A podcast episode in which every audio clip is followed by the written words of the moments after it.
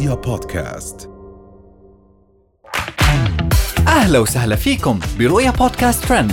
كل إشي بتحتاجوا تعرفوه عن آخر أخبار النجوم والمشاهير وأهم ترند صدر لهذا الأسبوع. وسام السويلمي سعودية تتعرض للتحرش في برلين وفايز المالكي يضمن سلامة عودتها.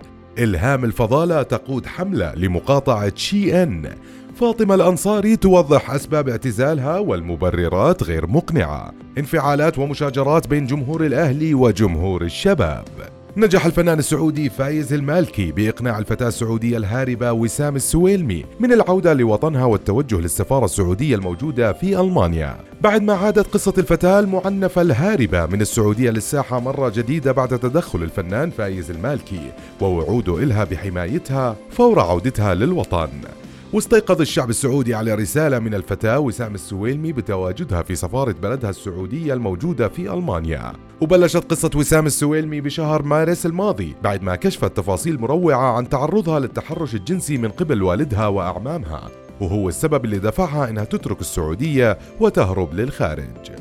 ومن أخبار الترند للمشاهير بننتقل للفنانة إلهام الفضالة اللي بدأت بحملة لمقاطعة شي إن حيث أعلنت الفنانة الكويتية إلهام الفضالة عن مقاطعتها متاجر Shein للملابس الجاهزة.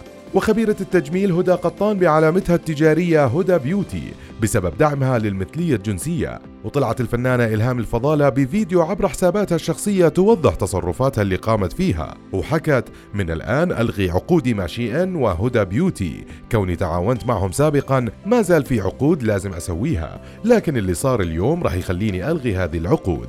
لأن لا مبدئي ولا قيمي ولا ديني تسمح لي أستمر بهذا التعاون. وكملت حكيها بالفيديو اللي نشرته. للأسف أقولها توقفت عقب اللي صار. أنت كيفك؟ حريتك الشخصية كيفك؟ أنت تحاسب عليها لكن إحنا ما نكمل عليها. كل شخص حر في حياته.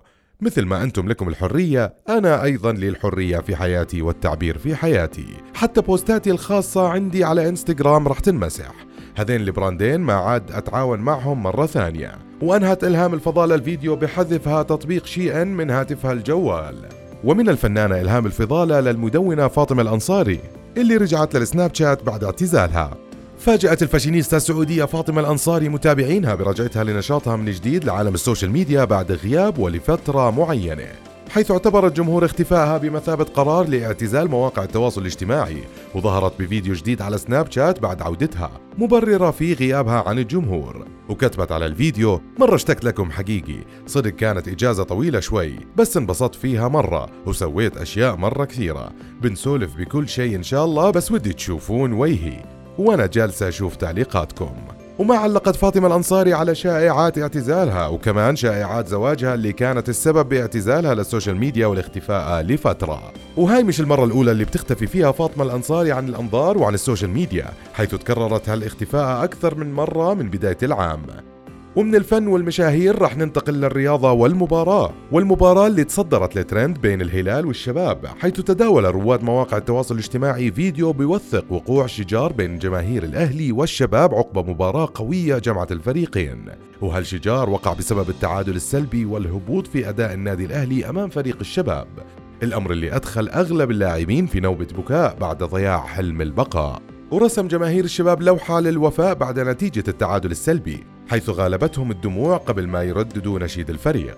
وكانت دموعهم رسالة دعم واضحة لناديهم وتأكيدهم على ضرورة عودتهم في الموسم القادم. وهاي كانت كل أخبارنا لليوم. بنشوفكم الحلقة الجاي. رؤيا بودكاست.